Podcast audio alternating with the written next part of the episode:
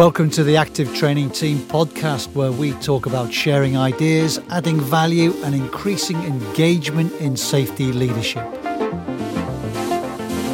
My name's Adam Christopher, and I'm a director at Active Training Team.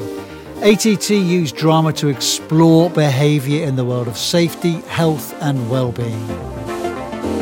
I hope you enjoyed our first episode, which was all about some of the challenges facing the rapidly expanding renewable energy sector.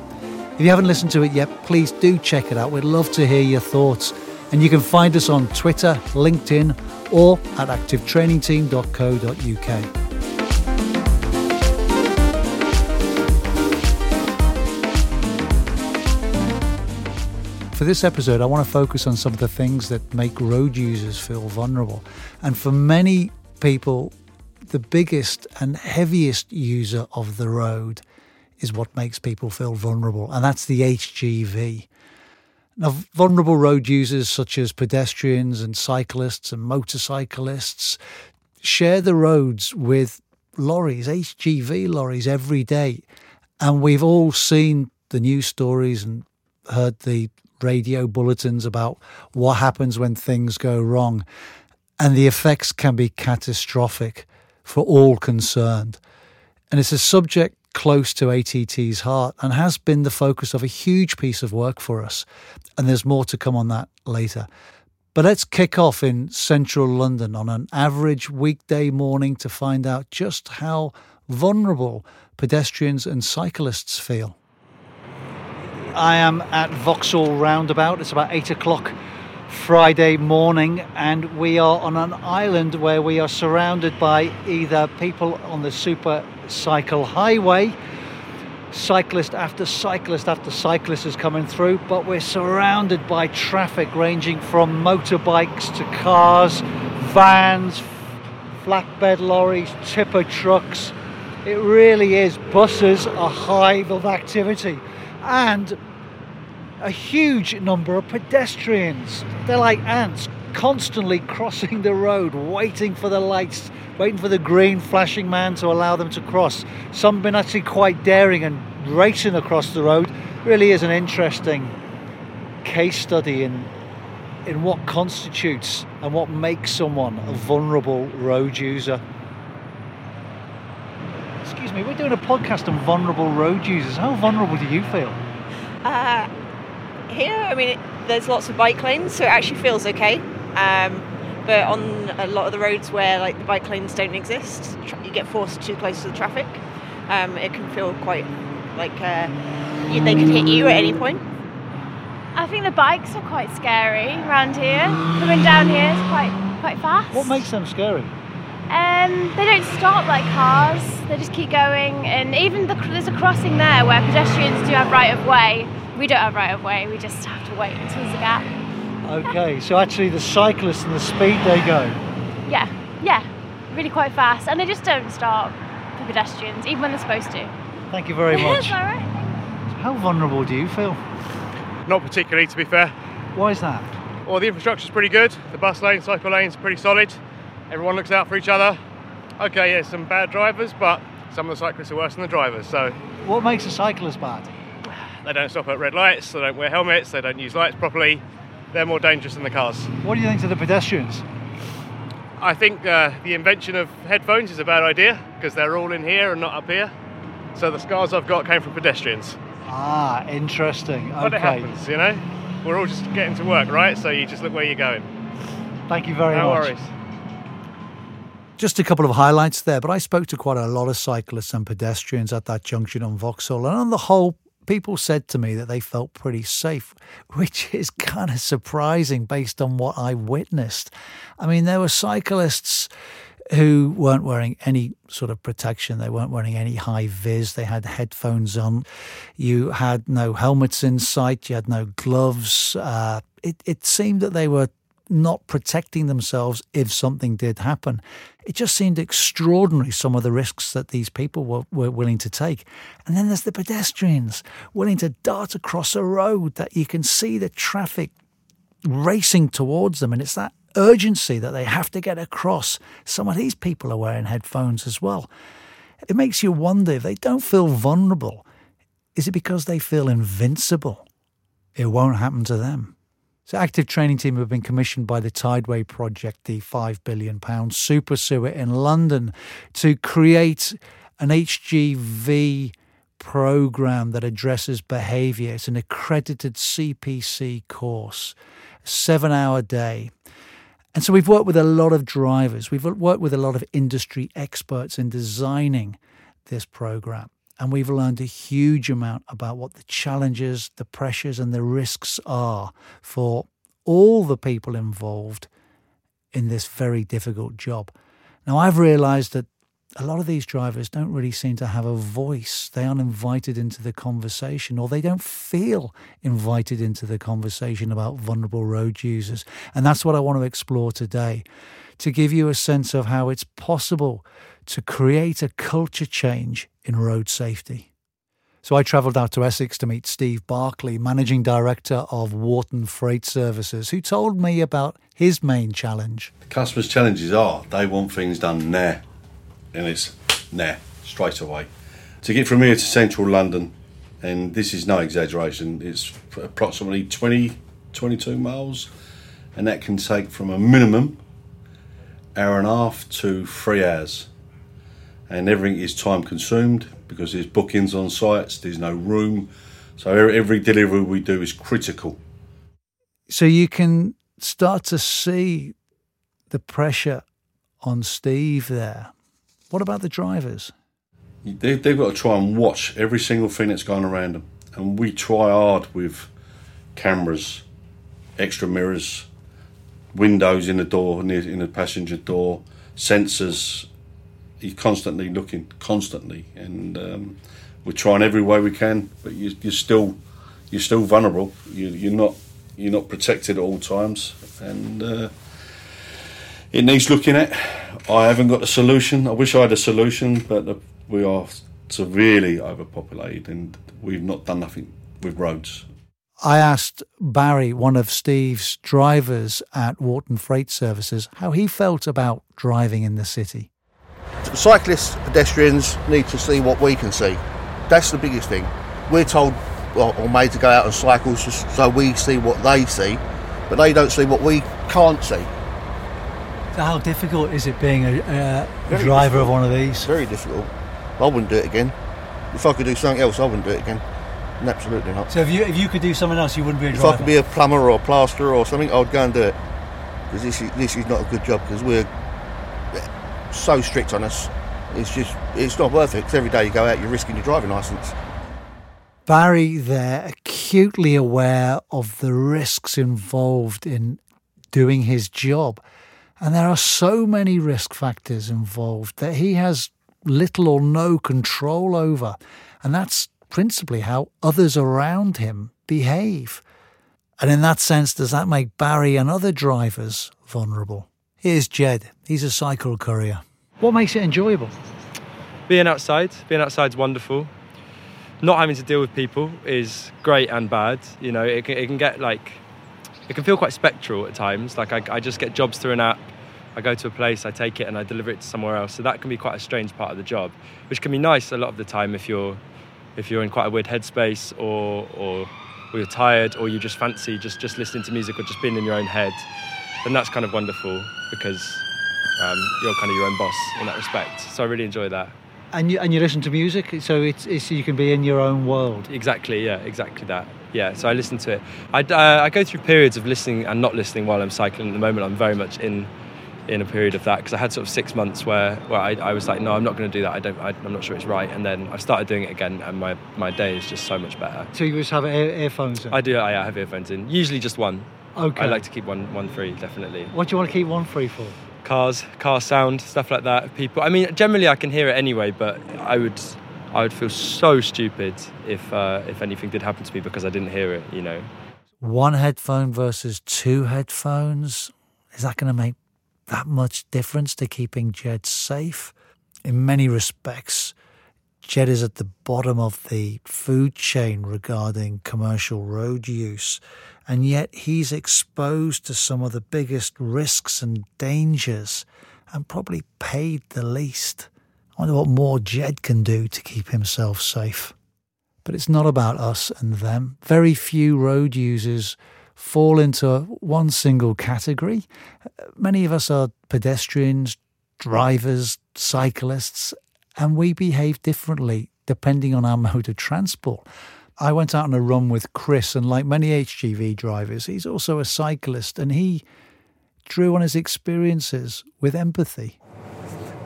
I, I like to ride, but even I get annoyed with cyclists in London. But when I'm in London, I'm probably just as bad as them. in a truck, like I'm so patient. Like I, I can be quite happy. You know, if they want to, if they're in a rush, then you know I don't want to get in the way. We don't want to injure them. We don't want to have the problems of it. But like when you get on a bike in London and stuff, you don't want to be the whole point of being on a bike is getting across town as quick as you can and not be sitting in traffic. So everyone's sicking and sagging, and it's just it's just London life. so what you're saying, what you said to me just before was, when you're on a bike in London, Yeah, you're yeah, as yeah. bad as a cyclist. yeah, yeah, yeah, yeah. And I think everyone would be. I'd like to introduce you to one more driver at Wharton Freight Services. His name is Rob. Rob is a very experienced HGV driver. His lorry was obviously his pride and joy, absolutely spotless. It smelt immaculate. And I want to play you this clip because Rob gives us a perspective here that you might not consider as you're facing down the traffic on your cycle home from work. I love this truck. This truck is brilliant. Uh, it's powerful. It looks clean. It's just it's just my my life. Do you know what I mean? I like driving, so this is yeah, this is my pinnacle, my my working day. So a driver told me that he realised at some point in his driving career that what he was driving was a, a blunt weapon. It is it is a blunt weapon, and you know I don't think people realise until you see a major accident with HGVs how bad it can be. And the thing is, it hasn't even got to be a major accident. You can have a slight bump and kill someone in one of these. So I'm, I'm particularly aware of that. I've seen accidents. I've known drivers that have killed people, and I've seen how it affected them. And I've got a friend who, who killed someone in London, and it, he's never been the same since. He still drives, but he's never been the same. Certain sounds and certain things he can't have on because it reminds him of an accident. So I'm fully aware of what one of these can do. And so I'm more of a what you call defensive driver. So instead of, you know, driving too close or anything like that, I'm the one that will back off because I'd rather get home and see my wife and kids. Because you know the impact that The impact that one of these can have, yeah. on you On as me. well as as well as the person that yeah, might get physically not, hurt. Of course it is. It's not just the it's not just the two people in an accident. It's the branches that come off of that accident. You kill someone, it's not just your life. It's their life, their family's life, their children's lives. My children's life. I go to prison for it. That's why I say it's all part of the planning. So you got to plan your day because these things do happen. You know, you can't avoid some accidents. Some accidents, an accident's always going to happen because there's good drivers and there's bad drivers. Thanks to Rob for being so open and honest with us there and giving us a clearer idea of what's going through his mind and what the possible ramifications are for him and for other drivers when they get it wrong and they're involved in a serious incident. This brings me on to a conversation that I had recently with Kate Cairns. Kate has spent two decades working in construction as a civil engineer, and she has a whole host of accolades and achievements to her name. One of which is that she is the founder of the See Me, Save Me campaign. Now, some of Kate's story is fairly hard hitting, but she has played a critical role in improving HGV safety. Here's Kate talking to me. In 2012, I think it was the end of 2012, there was a spate of deaths in London. And Peter Hendy, who's a traffic commissioner at the time, wrote to all the heads of construction firms and said, What are we going to do about this?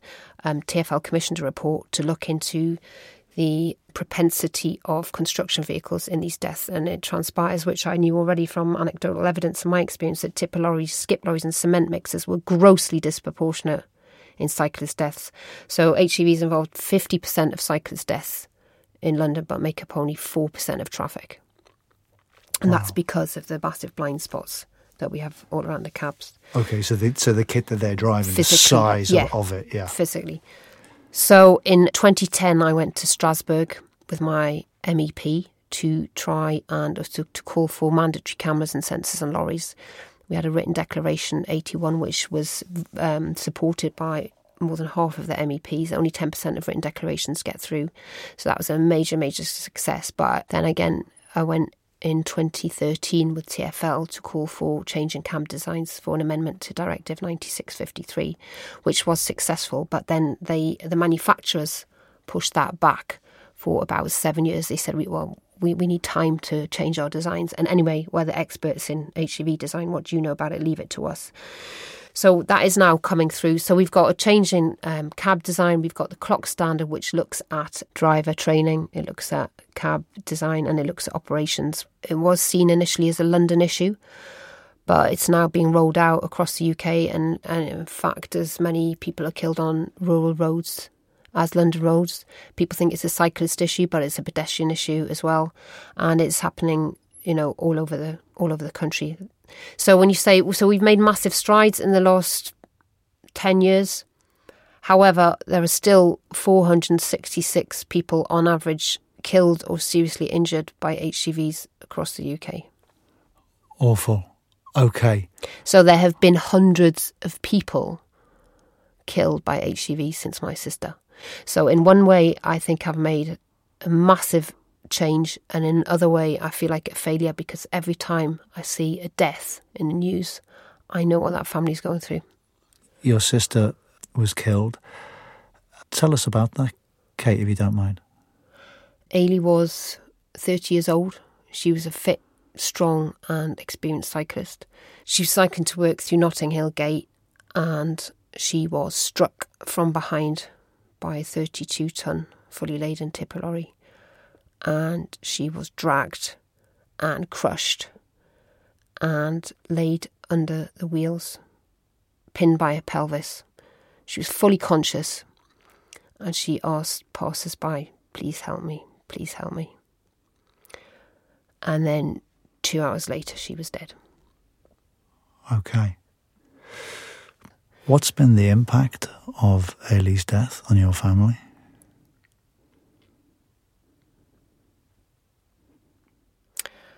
Some say that when a tragedy happens, um, you know, families come together and they're stronger. But it's very difficult because I think we all reacted very differently. And I've turned my grief and pain into to try and be a cause for change and try and use that in a positive way to make widespread change so that others don't have to experience what she did and what we have done as a family. So the ripple effect is is huge because you've lost a member of your family, but the manner in which you lost that person plays a big part in that grief and that pain. Because it's so shocking. It's so shocking, and it's not like that they're ill or there's time to put their affairs in order. There's no time to say goodbye. There's no time to say sorry. There's no time to say, I love you just one day they're just gone and they're never going to come back. And that's a very bizarre and disturbing feeling. But you talk about ripple effects. I went to, um, being an engineer, I wanted to know exactly what had happened. Knowing she was an experienced cyclist, I wanted to know what had gone wrong. And the police investigation was incompetent at best. And I went and did a, a witness appeal on the streets. And a woman approached me with two little girls because it happened at four minutes to nine on a Thursday morning in Notting Hill Gate, so it was full of people. And um, she was holding hands with these two little girls, and they were looking up at me. They'd said to her, um, "Is that the lady that was lying on the road?" She told them yes, that she was all right, and she she'd woken up and she was fine. But they'd been there. She was lying on the road. There was blood everywhere, and she told me that they were traumatized. They had nightmares. They had to go to the doctors. They had to get counselling. This is just two little girls that have been walking by that day who know that won't feature on any system or record or log anywhere. How many other people, you know, someone contacted me, she was on a double decker bus, she'd driven by and seen it. You know, there must be scores, if not hundreds, of people affected by what happened in that moment that we, we have no comprehension about how far and how wide the ripples go. Actually, tell me a little bit better about about the driver because I'm interested how a driver might feel who's on the who's responsible for somebody's death. Well, because the police investigation was so poor, um, they didn't check his eyesight until I asked them to check his eyesight. And they just weren't interested. They said, mm, Do you know what? I don't think we've checked his eyes. I said, Well, do you think you could check his eyes, please? And then they waited. That was three months in. I just assumed they had. And then they waited another three months to check his eyes. And he dramatically failed his eyesight test. He couldn't even see the number plate for, uh, you know, driver for a car, which is less stringent than a truck. But because they waited six months, his lawyer argued that his eyesight had been fine on the day and it had deteriorated massively in six months. And so there was no charge. The only charge brought against the driver was driving with uncorrected defective vision, because I'd asked about that. If I hadn't asked, probably there would be no charge at all. And he was um, given three points and a £250 fine. And this is a double scandal, and this is what's even, you know, bereaved people say is even as hurtful as the death the lack of action afterwards and that nobody's listening and nobody wants to wants to investigate that person's that loved one's life matters so little that nobody's going to do anything to stop it happening again. And being in the construction industry I was very familiar with the health and safety executive. RIDDOR, method statements risk assessments you know, we have all of that on site. We have proper full investigation when there's a death on site. We have lessons learned. We have the site shut down till we knew what happened. And that just didn't happen. You know, that, there is no investigatory body that is interested in doing that. Police are interested in clearing the road. And, you know, more often than not, there is not enough evidence in their eyes to bring a charge, which is what they're interested in. But the driver Oh, I feel totally vindicated in my criticism of the justice system because the driver, 15 months later, went on to run down and kill a pedestrian on. Was he wearing glasses? He was not wearing his glasses. What happened to that driver? He went to jail. A very powerful and moving account there from Kate Cairns. I had a fascinating conversation with Kate about her campaigning and advocacy in the aftermath of her sister Eilidh's death. If you'd like to hear more about her story, we've released a full length interview with Kate alongside this episode. I'd urge you to have a listen and to check out Kate's See Me, Save Me initiative. I'm Adam Christopher, and you're listening to the Active Training Team podcast. And we're hearing from a variety of voices that represents a, a range of what may be classed as the vulnerable road user. At this point in the podcast, I want to get into more detail of, about the work that we at ATT are doing around logistics drivers and road safety. So Epic Logistics uses active training team's signature blend of film, live drama, and facilitated discussion with communication skills workshops, procedural sessions, where we draw on industry experts to help us put best practice in the minds of the participants. Let's listen to one of the key scenes from the day where two of our characters, Kevin and Griff, are faced with a situation that many of our participants can identify with. Thanks, mate. Everything all right? Not really, no. Well, what's up? You driving this one? That's right. Since when?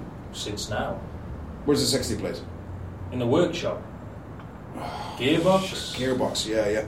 Look, you're going to have to hold fire, I'm afraid. Sorry, Phil. No can do. We're supposed to be in Lambeth at 3 o'clock and totally you got a spurt on. Who by? Danny in the gaffer does just been on the phone to him now. Yeah, I know. Yeah, and we've got to get down to Morton Wharf and shift some muck away by close of play. Yeah, I know that too, but this vehicle's not LWC compliant. But that's what I said to Dan, but he said to meet you here and you'd sort something out. That camera is not right. Yeah, I know, and I'm not a bloody miracle worker. Right, what's the worst that can happen? I'll go down to the site, the traffic marshal checks me over, and he sends me back here. I don't know about you, but I for one am going to get this job over with as quickly as possible. I'll jump in the 57.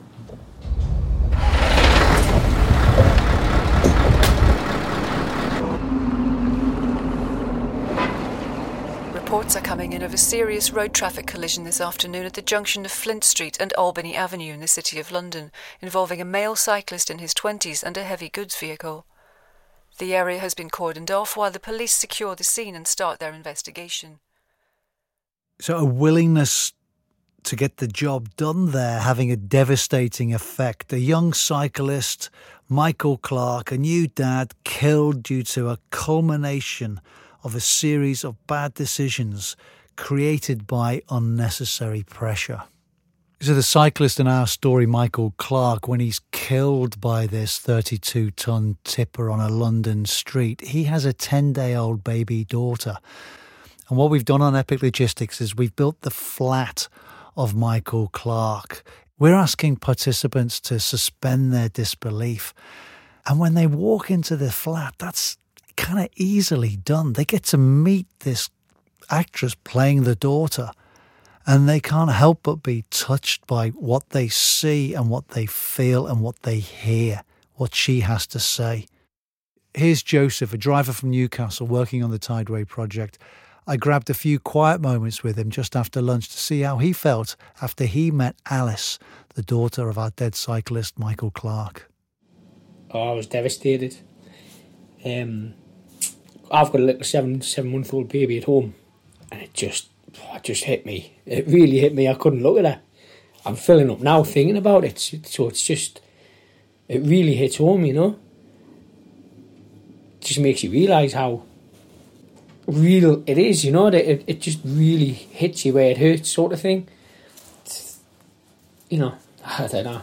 What will you take home, do you think, from today? What what what's this going to give you? I'll make sure that I do my job properly. I do it right. If I've got to do it twice, I'll do it twice. I'll check everything twice. And I'll just think more about my family life at home and everybody else's family, I suppose. Do you know what I think? Um, I don't know. I'm finding this very. Uh, I think I might actually go home and cry because it is. It does kill you. It does it's just oh it's got to it's got to affect the driver for life. He's never going to get over the fact that he's like killed or hurt somebody, is he? It's going to be in the back of your mind constantly. I don't know whether I would be able to drive again if I'd if that ever happened to me. I just don't think I'd be able to drive again. Like I say, wagon drivers have got this persona of, you know, they're rough and ready. They're not bothered. They've got no, you know, they'll fight anybody, take anybody on. But we're not, we're, we're not all like that. When it comes to things like this, I'm a big softy. It's just the way it is. So I think something that's clear for me as a result of this episode is that how we behave has a consequence. We need to take responsibility for our own behaviour and be aware that that can impact on other people. So, whether we are a pedestrian, whether we're a cyclist, we ride a motorbike, we drive a car or a van, or we are the drivers of an HGV truck, a 32 ton lorry, we have a responsibility and we cannot switch off and become complacent. I'd like to think that this episode has challenged some of our assumptions about what it means to be a vulnerable road user. And I'd like to thank Steve Barclay and his team of drivers at Wharton Freight Services, or the cyclists and pedestrians that spoke to me, the Epic Logistics participants for sharing their thoughts, and to Kate Cairns. Please do listen to the partner episode where Kate talks in more depth about her experiences and all the fantastic work that she's doing in making roads safer. Thank you very much for listening. My name is Adam Christopher. My producer is Freya Hellier. Thank you, Freya. If you'd like to find out more about us, visit our website activetrainingteam.co.uk.